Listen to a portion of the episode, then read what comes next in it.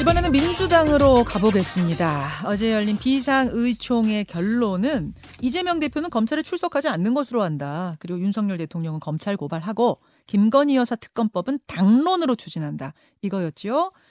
이재명 대표가 회의장 나가면서 어, 좀 생각해보겠다. 이렇게 얘기를 했기 때문에 혹시 출석할 가능성도 있지 않을까 했는데 조금 전에 속보가 나왔습니다. 이재명 대표는 검찰 불출석을 결정했다. 예, 민주당 수석 대변인이 발표를 했네요.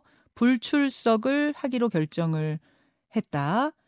아, 어제 오후 서면조사서에 아, 서면조사서에다가 답변을 기재해서 중앙지검에 보내고 보냈다고 유선으로 통보했다. 예, 이렇게 조금 전에 입장을 밝혔군요. 어제 그 윤석열 대통령 검찰 고발을 직접 한 분이 서영교 최고위원입니다. 지금부터 연결을 해보죠. 어, 서영교 최고위원님 나와 계십니까? 예, 안녕하세요. 서영교 최고위원입니다. 예, 이재명 대표는 검찰 불출석으로 최종 결정을 하셨네요. 네. 예, 예. 서면 조사 요구서를 어제 어제 제출했다. 이건 이제 세 번째 서면 조사 요구서 제출했다 그 말씀이신가요? 네, 그렇습니다. 예.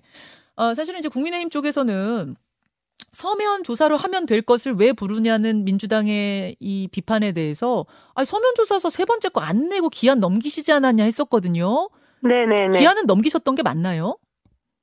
어, 그것에 대해서 제가 말씀을 드리겠습니다. 예. 에, 그 세 번째 건 네. 김문기라고 하는 사람을 당시에 몰랐다라고 하는 부분에 대한 것인데요. 음. 이것에 대해서 사실은 국민의힘이 고발한 내용입니다. 예. 국민의힘이 언제 고발했냐면 어, 이월 달에 고발을 한 거죠. 올 이월 달에. 예. 그리고 또 국민의힘 어, 쪽 그 현재 서울시 의원인 것 같은데요. 음. 그쪽에서는 작년 십이월에 타시존치라고 하는 이름으로 고발을 했었던 내용입니다. 예, 예. 작년 십이월, 올 이월 시간이 아주 많습니다. 음. 많아서 다른 사건 같은 경우에 서면조사 요구서가 있었던 거죠. 네. 그 서면조사 요구에 대해서 서면을 보냈습니다. 두 개는 보내셨고. 예. 예, 요 요구는 언제 왔냐면요. 네. 저희가 한창 전당대회를 하고 있는 팔월 십구일 날, 그것도 금요일 저녁쯤에 음. 연락이 왔다는 겁니다. 그것도 보좌진 통해서. 음. 그러니까 밤에 늦게 늦은 시간에 개인적으로 연락이 온 것이고요. 그러면 저희는 그 다음 토요일, 일요일 정도에는 계속 전당대회를 하고 있고요. 그 다음 주에는 마지막 전당대회 피치를 올리느라고 거의 집에도 못 들어가고 있는 상황으로 저희가 하고 있거든요. 네. 팔월 십구일 날 요청이 와서 어, 우리 당 이재명 당대표에게는 후보 시절인데 전달도 그 다음 주에 가능하게 됐던 거고요. 그 다음 주에 가능하게 되고 그런데 이런 어, 서면 요구서가 와서 서면을 할 겨를이 없는 거예요. 음. 아니 이월에 고발됐고 십이월에 고발됐으면 네. 다른 수원지검은 벌써 서면 요구서를 요청해서 서면을 보냈어요. 근데 음. 전당대회 한창인 음. 팔월 십구일 날 한밤중에 보내서 그것도 팔월 이십일이 훌쩍 넘어가지고 받을 수밖에 없는데 전당대회 중에 어떻게 서면을 쓸 여유가 있겠습니까? 앉아서 써야 될 거 아니겠어요? 그러면서 그리고 이 내용은 그러면 우리가 좀 어, 보강해서 해야 되니 시간이 필요하다라고 예. 했음에도 불구하고 답이 오지 않았다면 출석 요구가 온 겁니다. 이렇게 음. 출석 요구를 하는 것 자체는 어, 검찰청 법에 이렇게 돼 있습니다. 출석 요구를 할 때는 예. 어, 이재명 당대표 후보와 당시 후보시죠. 그리고 현재 대표신데 협의를 하게 돼 있습니다. 출석 날짜와 그리고 장소 등 예. 그런데 그런 거 다 무시하고 그렇게 출석 요구서를 날리게 된 거죠. 출석 요구서가 그러니까 오면 그때부터 협의하는 게 아니에요? 출석 요구를 당연히 변호사와 협의해서 출석 요구를 같이 하게 되는 거죠. 날짜를 그냥 날리는 게 아니라 음, 날짜와 조정, 장소 등을 네. 협의하게 되어 있는 거죠.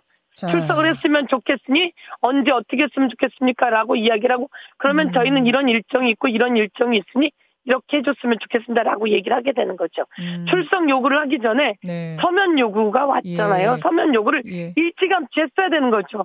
위에서 무슨 명령이 어떻게 떨어졌는지 예. 모르겠지만 급하게 하고 전당대회 한창인데 저 같은 경우에 최고위원이잖아요. 예. 집에 못 왔습니다. 알겠어요. 그 그러니까 의도적으로 네. 검찰이 그러면은 의도적으로 서면 질의서를 늦게 보냈다고 생각하시는 거예요? 소환하고 싶어서? 글쎄요. 의도적으로 했는지 그 사람 마음속에 들어가 봐야 되겠지만요. 이렇게 하면 안 된다는 거죠. 진즉에 보내거나 아니면 서면 요구서를 그때쯤 보낼 것이라고 한다면 음. 이쪽 상황이 어떤지는 알아야 되는 거잖아요. 그러니까 검찰 좀... 쪽에서는 검찰 쪽에서는 예. 근데 모든 사람한테 공정하게 수사해가지고 순서대로 보내는 건데 오히려 전당대회 소환 그러니까 서면 조사 기한을 넘기고 보니까 네. 전당대회여서 그 전당대회를 고려한 다음에 나오시라고 한 거다. 근데 구월 구일까지가 이 시효가 끝나니까 어쩔 수 없이 지금이 된 거다. 이렇게 설명하더라고요. 그러니까 궁색한 설명이라고 얘기하는 거죠. 이월에 국민의힘이 고발한 내용이에요. 음. 국민의힘이 고발하고 그것을 국민의힘 윤석열 대통령 산하의 검찰이 또 정치적으로 수사하고 그것도 대통령 후보 경쟁했던 사람을 그리고 충분히 서면 요구 어, 요청 기간이 충분히 있지 않았습니까? 음. 수원지검에서 했던 거 충분히 요청 기간이 있어서 서면 요구서에 대해서 냈는데 그 시점까지 안 내고 네. 있다가 그것도 한밤중에 음. 그리고 바로 전당대회 하고 네. 있는 네. 그중에 예. 언제 앉아서 버틸 수 있겠어요? 따라서 따라서 의도적이다. 궁색한 변명인데 뭐 제가 보기에는 서면 요구서도 안 요청하려고 그랬었는지는 잘 모르겠습니다. 예. 예, 그러다가 누구 명령이 떨어져서 급하게 요구를 하고 또 급하게 출석 요구를 했는지 이거 다 살펴봐야 되는 건데요. 출석 요구도 충분히 저도 마찬가지로 기소돼 본 사람이거든요. 예. 출석 요구해서. 예, 그리고 다 무죄 받았는데 음. 그렇게 하고 나면 무죄가 경우 나오면 검사 담당 부장검사들은 저는 옷 벗어야 된다 이렇게 말씀드리고 싶습니다. 아 이렇게 해서 네. 무죄 나오면 검사가 옷 벗어야 된다고요? 그래야죠. 정치적인 기소잖아요. 정치적인 기소. 정... 제가 그렇게 정치적인 기소들을 당해봤는데 책임을 져야죠. 이런 부분에 대해서는 뭐 책임을 지는 문화가 필요하다. 책임을 지는 절차가 필요하다. 정치적 알겠습니다. 기소에 대해서. 자, 그러면 네. 이건 어떻게 네. 생각하세요? 이준석 전 대표가 이재명 대표를 거론하면서 네. 저는 이재명 대표와는 다르게 출석 거부 의사가 없다. 즉 네. 뭐 당일각에서도 이런 얘기하는 분이 계셨습니다만 차라리 나가서 네. 당당하게 조사받고 오자 이런 얘기도 있었잖아요. 네. 그건 어떻게 생각하세요? 이준석 대표는 그 서면 요구가 있었는지 서면 요구가 있었으면 서면 답변을 했을 것이고요.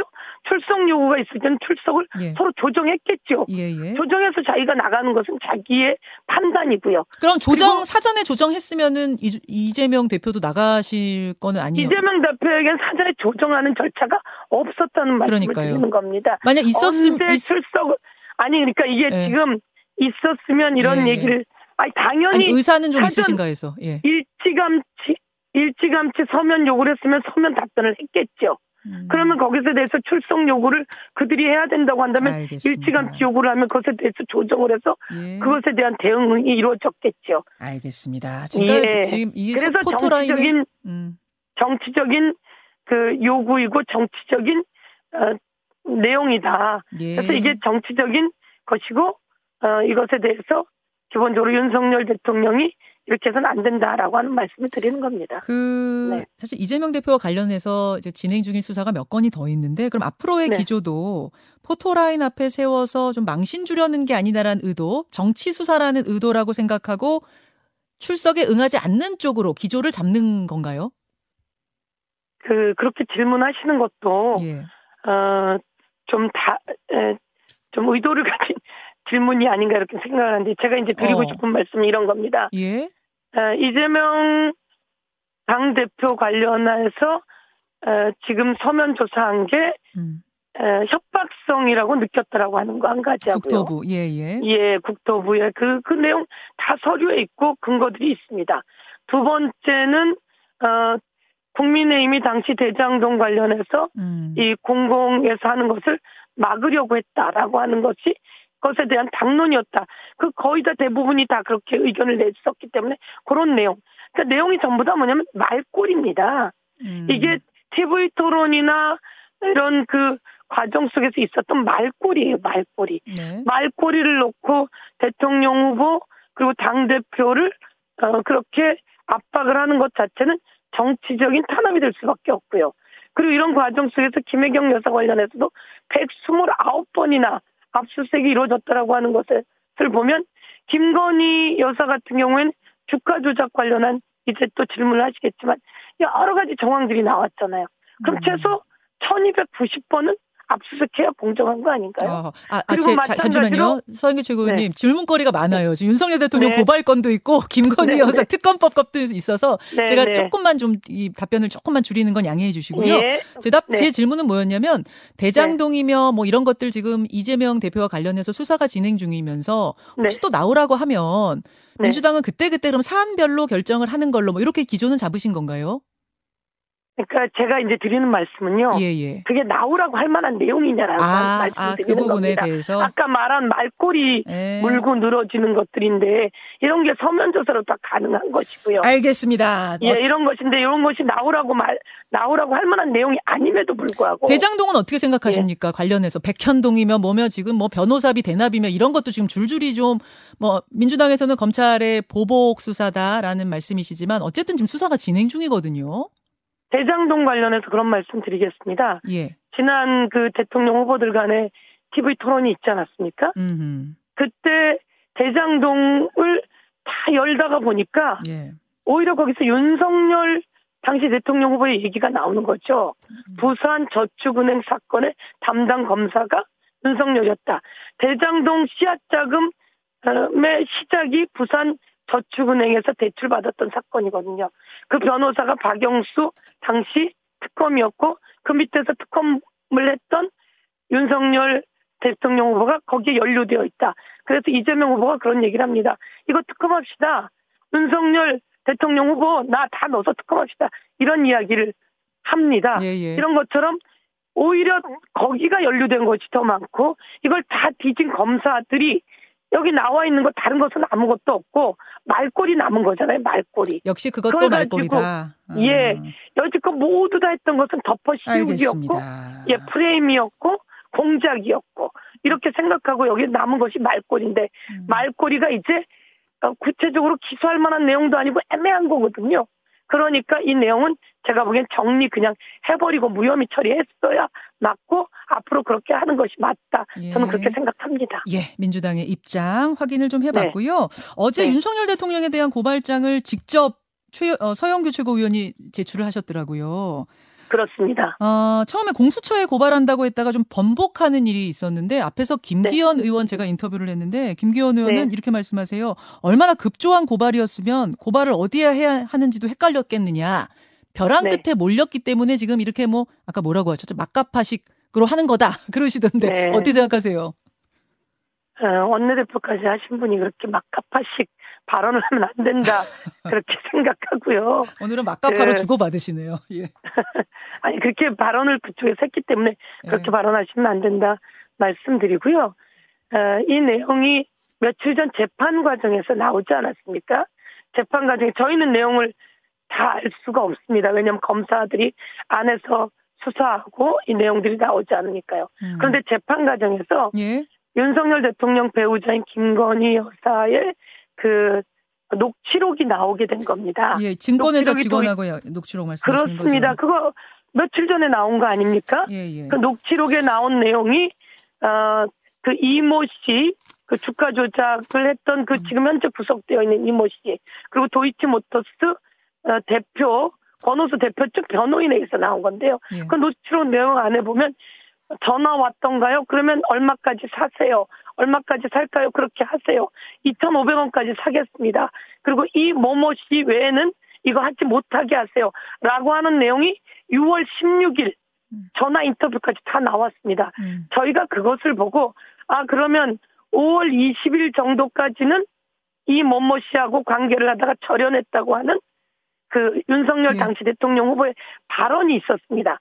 그런데 재판에서 유월 십육일 전화통화에서 이 모모 씨 외에는 이거 하지 못하게 하세요라고 하는 김건희 여사의 발언이 나왔단 말이에요. 예. 그러면 윤석열 대통령 후보의 발언은 모두 다 허위다라고 판단할 수밖에 없는 거죠. 음. 그 재판 과정에서 나온 것을 근거로 저희들이 이것을 예. 고발을 하게 된 겁니다. 새로운 그런데 그 내용도 겁니다. 공부하지 않은 그 김기현 대표는 내용을 공부를 해야죠.